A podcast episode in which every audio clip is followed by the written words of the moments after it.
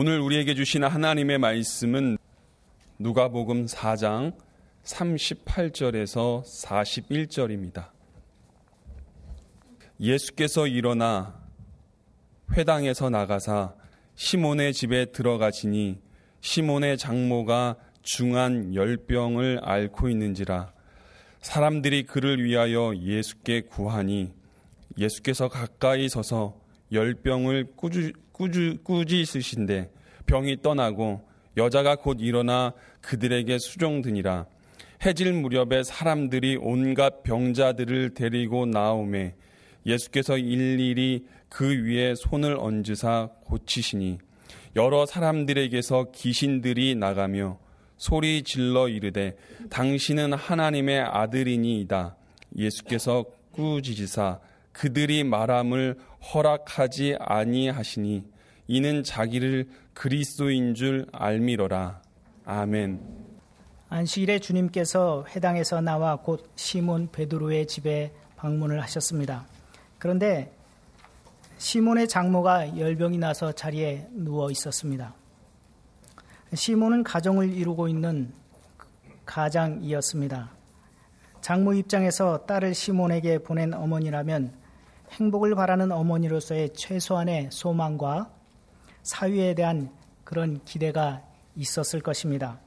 그런데 갈릴리 호수에서 어부로 생계를 꾸려가던 사위가 어느 날 갑자기 어떤 젊은 청년의 말을 듣고서 고기 잡는 어부가 아니라 사람 낚는 어부가 되라고 했다고 청년을 따라다니고 있었습니다. 형제가 똑같이 그것도 혼자도 아니고 사람 낚는 어부가 되겠다고 하고 다니고 있으니 장모의 입장에서는 열불이 나지 않을 수가 없었습니다. 그런데 이렇게 볼 때에 시몬의 장모가 사위와 예수님에 대한 미움과 분노로 심적으로 괴로움을 겪었으리라고 하는 것을 우리는 이렇게 본다면 쉽게 이해할 수 있을 것 같습니다. 본문에서는 이 열병이 의학적으로 어떤 병이었는지는 분명하게 그 병명을 말하고 있지 않아서 무슨 병이라고 단정할 수는 없지만 누가는 의사였던지라 마태 마가복음에서는 수식어 없이 열병으로 표기를 했으나 누가복음에서는 중한 열병이라고 이렇게 표기함으로써 40도에 가까운 고열이 오르락 내리락하고 몸을 가누기 어려운 그런 습한 갈릴리 호수 인근에서 자주 발생했던 풍토병 내지는 말라리아로 이렇게 보았던 것 같습니다. 그러나 그것이 정신병적인 화병인지 아니면 헬라의 의학 용어인 중한 열병을 앓고 있었다고 한 원어를 이렇게 표현한 것만으로 귀신에 사로잡혀 생긴 병인지 계속되는 중한 열병으로 고통당하고 있는 장모의 열병에 대한 더 이상의 구체적인 언급은 본문에서 표현하고 있지 않기 때문에 어떤 병이라고 우리는 것을 단정할 수는 없습니다. 다만 이 열병에 걸린 장모의 병을 치료해 주셨다는 것입니다. 이제 본문의 내용을 머릿속에 그려보면서 우리는 생각해 보아야 할 문제가 있습니다. 예수님은 안식일임에도 불구하고 해당에서 나와서 시몬의 집에 들어가셔서 장모의 열병을 고쳐 주셨습니다. 우리의 관심은 장모가 앓고 있는 이 병이 무슨 병이냐에 관심을 가지고 있습니다. 그러나 사실 우리는 무슨 병이냐가 중요한 것이 아니라 그 병을 통해서 주님께서 오늘 우리에게 무엇을 말씀해 주시고자 하는 것인지 거기에 우리의 관심을 가져야 합니다. 주님께서는 병을 고치시는 이적을 시몬의 집에서 보여주셨습니다. 이적이란 무엇인가? 대한민국에서 가장 똑똑한 네이버 지식인에 물어봤더니 여러 가지 사실은 찾았습니다. 그래서 종합을 해보았습니다. 물질계에 알려진 자연 법칙을 넘거나 그 법칙들에 대한 우리의 지식을 초월한 사건 또는 초인간적 섭리에 따라 발생한 비범하고 파괴적이며 비정상적인 사건, 사람으로서는 설명할 수 없는 또는 하나님께서 그의 천사나 사자를 통하여 전해지는 메시지를 확증하기 위한 하나님의 섭리로 말미암아 이루어지는 것들 그렇게 종합해서 설명해 볼 수 있습니다. 마테마가 누가의 새 공간 복음서에서는 이적을 나타내는 말로 두 가지 단어를 쓰고 있습니다. 첫 번째는 헬라어로 테라스, 이적 기사 이렇게 번역했습니다. 깜짝 놀란다고 하는 그런 의미가 들어 있습니다. 또 하나는 디나미스, 능력이라고 하는 번역으로 되어 있습니다. 이 단어가 뜻하는 것은 그 능력의 궁극적인 원인이 하나님께 있다고 하는 것입니다. 성경에서 말하는 이적이란 하나님 편에서 그분에게 어떤 목적이 있으셔서 우리에게 다가오셔서 인간의 지식과 경험을 초월해서 우리 가운데 나타나신 사건인 것입니다. 그 사건은 우연히 되어진 일이 아니고 분명한 목적이 있었습니다. 이적이란 인간을 향한 하나님의 계시적 사건이며 말씀입니다.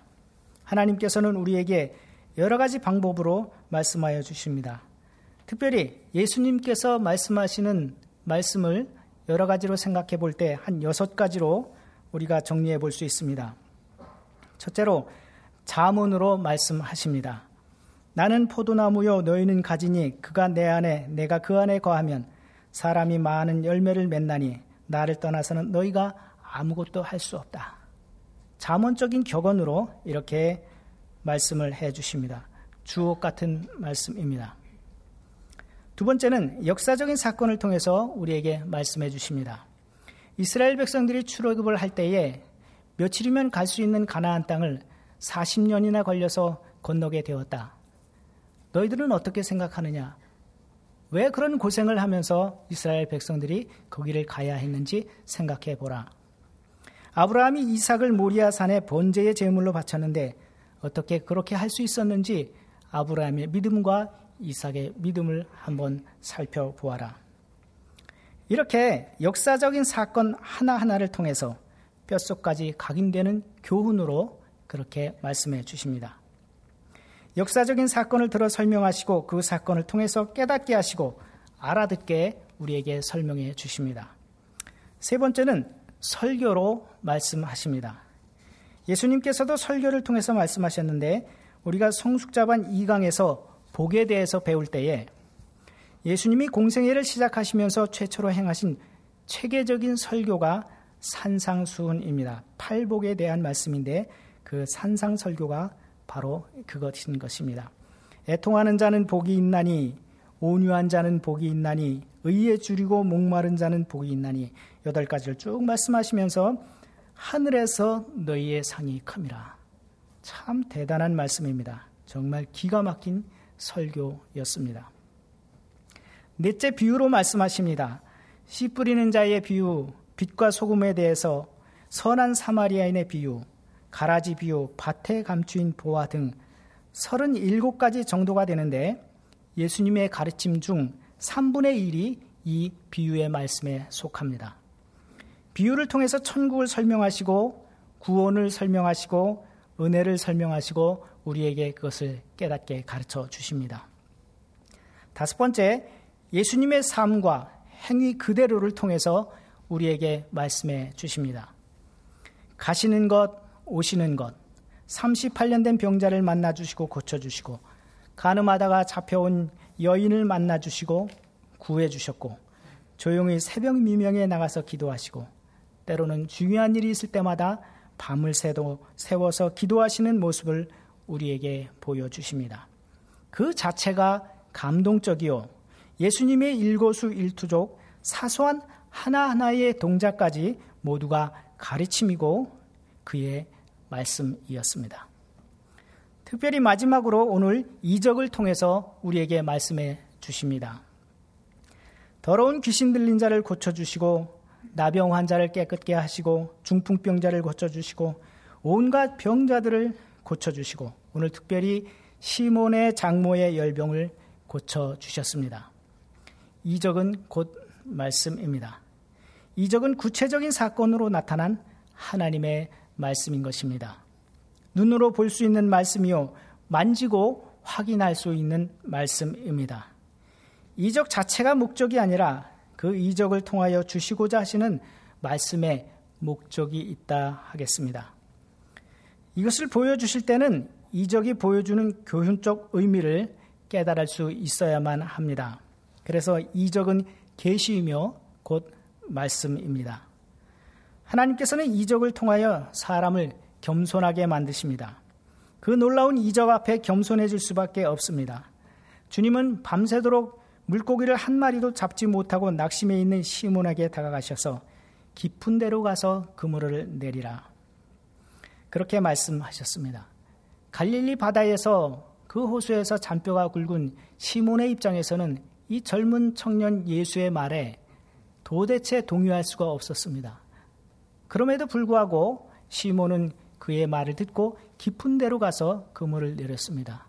그 결과 그물이 찢어질 만큼 많은 고기를 건져 올릴 수가 있었습니다. 그물을 다 버리고 주님을 따라갈 수밖에 없던 이유는 그 전능하신 하나님의 아들 예수 그리스도 앞에 겸손히 엎드릴 수밖에 그 능력 앞에 엎드릴 수밖에 없었던 것입니다.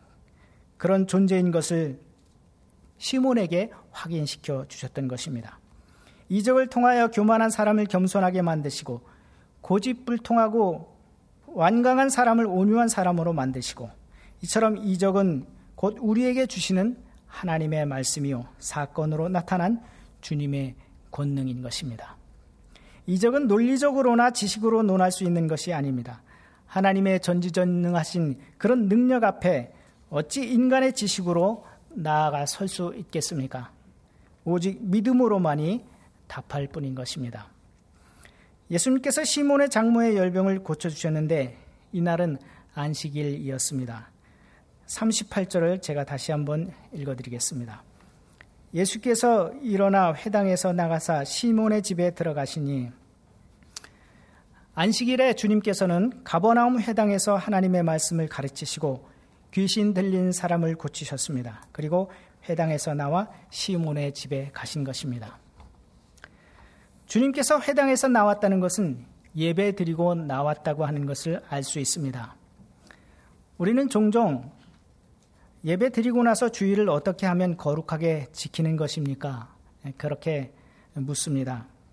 주의를 주일답게 거룩하게 지키자 하면 참으로 문제도 많고 고민도 많고 할 말도 많습니다. 주의를 거룩하게 지킨다고 토요일까지 밤늦게까지 열심히 일을 하시는 분들도 계십니다. 그것뿐이겠습니까? 영화도 봐야지요. 데이트도 해야지요. 늦게까지 이런 일 저런 일 하다 보니까 늦잠을 자고 아침에 일어나서 교회를 오려고 하다 보니까 또 예쁘게 화장도 해야 되니까 두 시간은 일찍 일어나야죠. 이런 것 저런 것 생각해 보니까 참 바쁘기도 하고 어려운 일들이 많습니다. 그래서 교회에 와서 앉아 있으려니까 너무 고단해서 또 잠이 솔솔 오네요. 졸고 앉아 있다가 집에 돌아오니 이제 할 일이 없어서 낮잠을 잡니다. 뭐 이런저런 이유를 생각해 보면 참 그런 것이 다 문제가 됩니다. 참 우리 교회에 사부 예배가 있다고 하는 것이 얼마나 다행스러운지 몰라요. 그래서 우리는 주의를 지키려고 한다면 잘 준비하는 것이 필요합니다. 토요일은 평소보다 좀 일찍 자야 하고 고단하지 않게 그렇게 준비해야 할 것입니다. 시간 맞춰서 늦게 교회에 오지 않도록 일찍 올 수 있도록 준비하고 올 수 있도록 여러 가지 일들을 잘 생각해야 되겠죠. 또 봉사하시는 분들은 더 많은 일들을 봉사를 하셔야 하니까 여러 가지 준비가 필요하고 토요일부터 계획을 세워야 할 것입니다. 예수님께서 주의를 지키신 것을 보면 아주 구체적이었다고 하는 사실을 확인할 수 있습니다. 예수님은 회당을 나와 제자의 집을 방문하셨습니다. 그리고 시몬의 집에 가서 장모의 중한 열병을 고쳐 주셨습니다. 이런 주님의 모습을 볼 때 주일은 이런 복된 일들로 시간을 보내야 한다고 하는 것을 우리는 배우게 됩니다. 요한복음 5장에 보면 예수님께서 베데스다 연못을 찾아가십니다. 이날도 안식일이었습니다. 모든 사람들이 안식일의 규례대로 안식을 하고 있는데 예수님은 이 예루살렘에서 가장 외롭고 사랑을 필요로 하는 사람이 누군지를 생각하면서 그를 찾아가셨습니다. 베데스다 연못가에 38년 된 병자가 누워 있습니다. 가족도 없고 아무도 돌보지 않는 버려진 그런 불쌍한 사람이었습니다. 이 연못에 물이 동할 때에 먼저 들어가서 소원을 빌고 싶은데 자기를 들고 함께 들어가 줄 사람이 없는 것입니다. 예수님께서는 이 외롭고 절박한 사람을 찾아가서 만나 주시고 고쳐 주셨습니다. 안식일을 아주 귀하게 지키셨던 것입니다. 주의를 어떻게 지내야 하는지 또 지켜야 하는지 그 좋은 본을 행동으로 보여주신 것입니다. 주일에는 예배 드리고 나서 가까운 구역 식구들이나 또 만나지 못한 그런 친구들도 만날 수 있어야 하겠지요. 안부도 물어보고 인사도 하고 만나서 차도 한잔 하면서 봉사도 하고 구역 식구 중에 혹 아파서 병원에 입원한 친구가 있다면 가서 병문안도 하고 위로도 할 수 있어야만 하겠습니다. 특별히 만나야 할 이웃이 있다면 문도 두드려보고 인사도 하는 것이 믿는 사람이 주일에 해야 할 일인 것입니다. 이제는 그런 아름다운 모습들도 예전 같지는 않은 것 같습니다. 연휴가 되면 어딜 그렇게 다니는지 고속도로는 꽉꽉 막히고 공항은 마비가 될 정도로 북새통을 이룹니다. 앞집에서 사람이 죽어나가도 모르고 몇 달이 지나서 썩는 냄새가 나도 아무도 돌아보지 않는 그런 세상이 되어버렸습니다. 예수님께서 회당에서 예비하신 후 제자의 집에 가셔서 주일의 시간을 보람있게 보내시는 모습은 우리가 어떻게 주일을 지내야 하는지, 지켜야 하는지 행동으로 말씀하여 보신, 보내, 보여주신 주님의 말씀인 것입니다. 다음으로 우리가 배울 수 있는 것은 시몬 자신은 장모의 병을 고쳐달라고 초조하게 간청하지 않았다고 하는 것입니다. 시몬은 상당히 성격이 급하고 거친 그런 인물이었습니다. 예수님을 집에 모셨다면 당장이라도 말씀드려서 고쳐달라고 그렇게 간청했을 법 합니다. 공관복음서를 모두 보아도 그냥 예수님을 모셨지 장모의 병을 고치기 위해서 의도적으로 예수님을 모셨다고 하는 그런 기록이 전혀 없습니다. 그런데 38절에 보면 사람들이 그를 위하여 예수께 구하니 이렇게 기록하고 있는 것을 봅니다.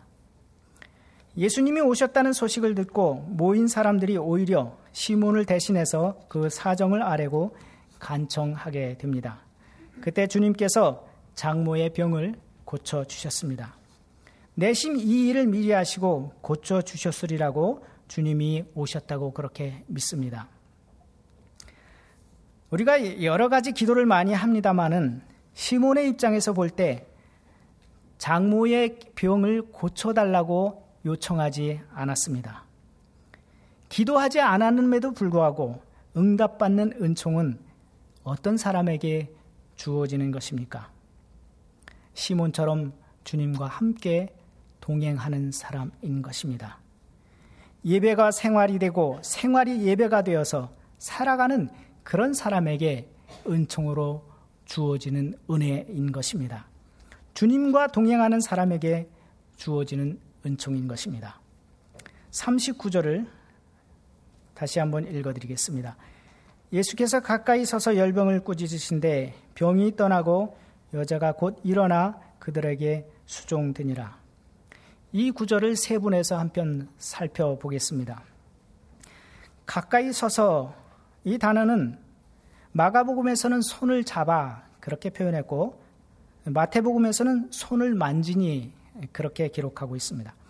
마태와 마가 누가는 모두 이 기사를 동일하게 기록하고 있는데 시몬의 장모의 열병을 치료하는 과정에 있어서는 누가가 약간의 차이를 보이면서 기록하고 있습니다.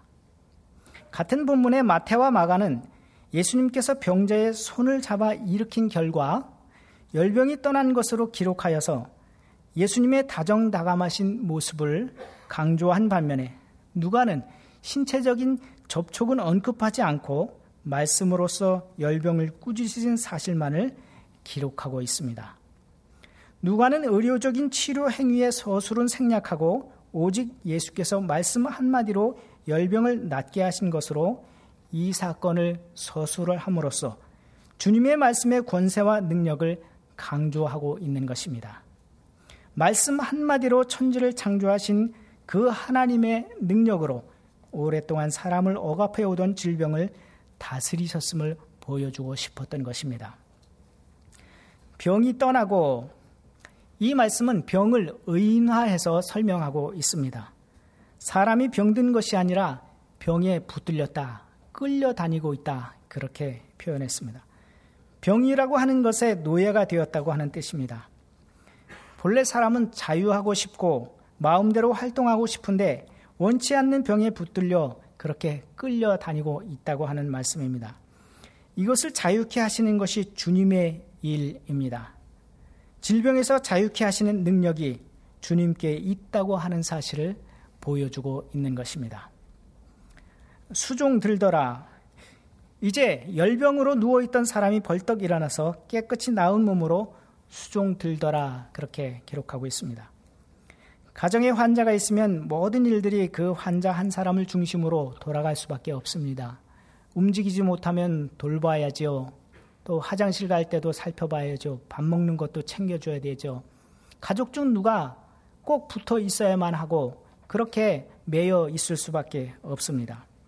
이렇게 매여 있었는데 주님께서 병을 고쳐주심으로 열병을 물리치고 근심을 물리쳐 주셨습니다.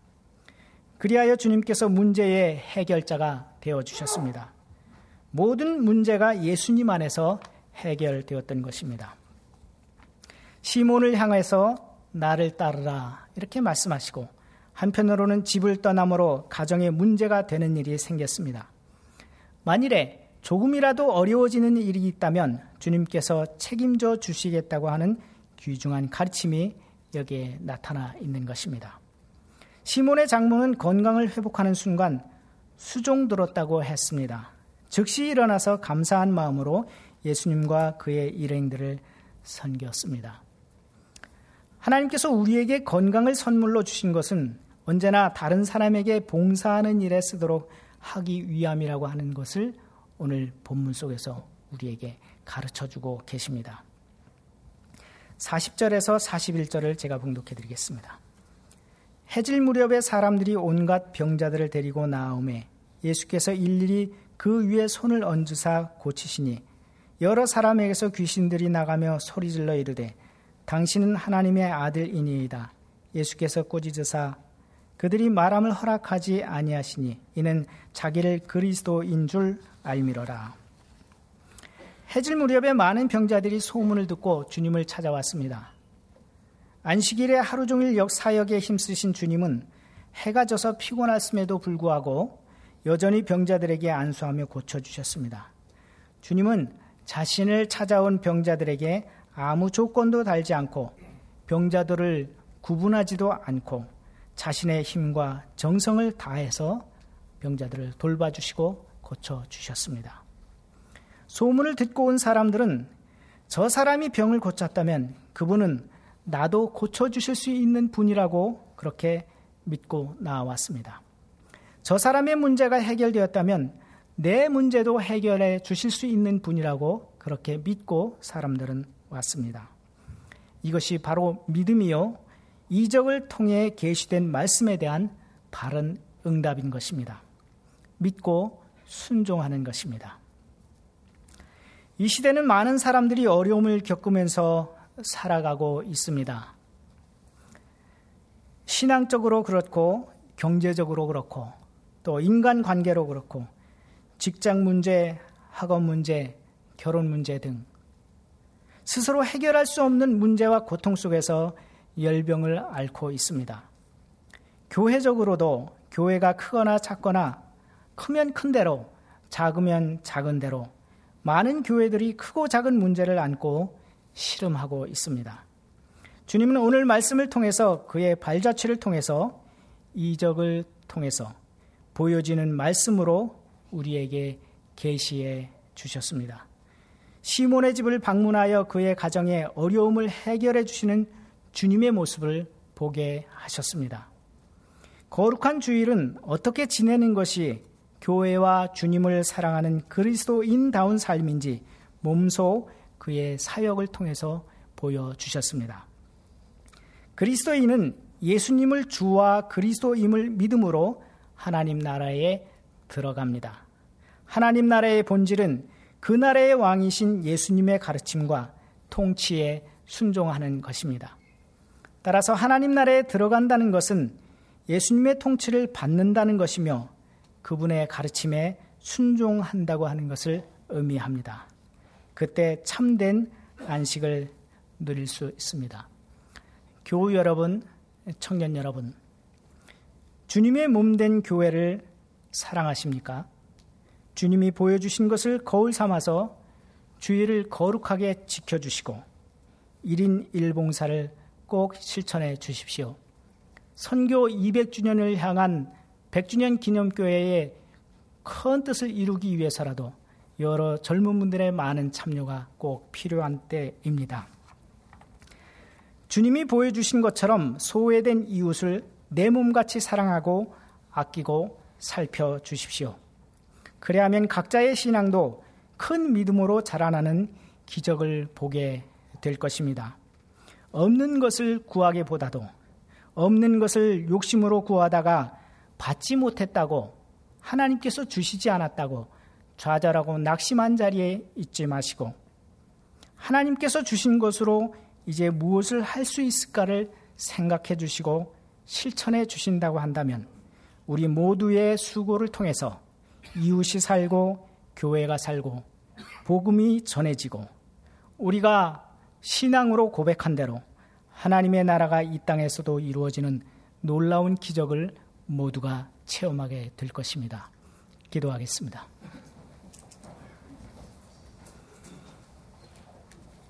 하나님 아버지 감사합니다. 말씀이 육신이 되어 이 땅에 오시어서 친히 보이시고 우리를 불러주시고 가르치시고 인도하여 주신 것을 감사드립니다. 특별히 거룩하고 복된 주의를 어떻게 보내야 하는지 주님의 모습 속에서 진리를 배우게 하신 것을 감사드립니다. 주님께서 친히 삶을 통하여 보여주신 주님의 말씀을 마음에 새기고 실천하며 살아가는 주님의 제자 되게 하여 주옵소서. 시몬처럼 주님과 동행할 때 구하지 않은 것까지도 응답받는 은총을 누리게 하시고 말씀 따라 살아갈 때에 짧지 않으신 주님의 손이 우리를 보호하시고 인도하시는 기적을 경험하며 복된 인생을 살아가는 주의 자녀 되게 해 주옵소서. 그리하여 개인이 살고 가정이 살고 교회가 살고 하나님의 나라가 이 땅에서도 이루어지는 기적을 보게 하여 주옵소서. 예수님의 이름으로 기도드립니다. 아멘.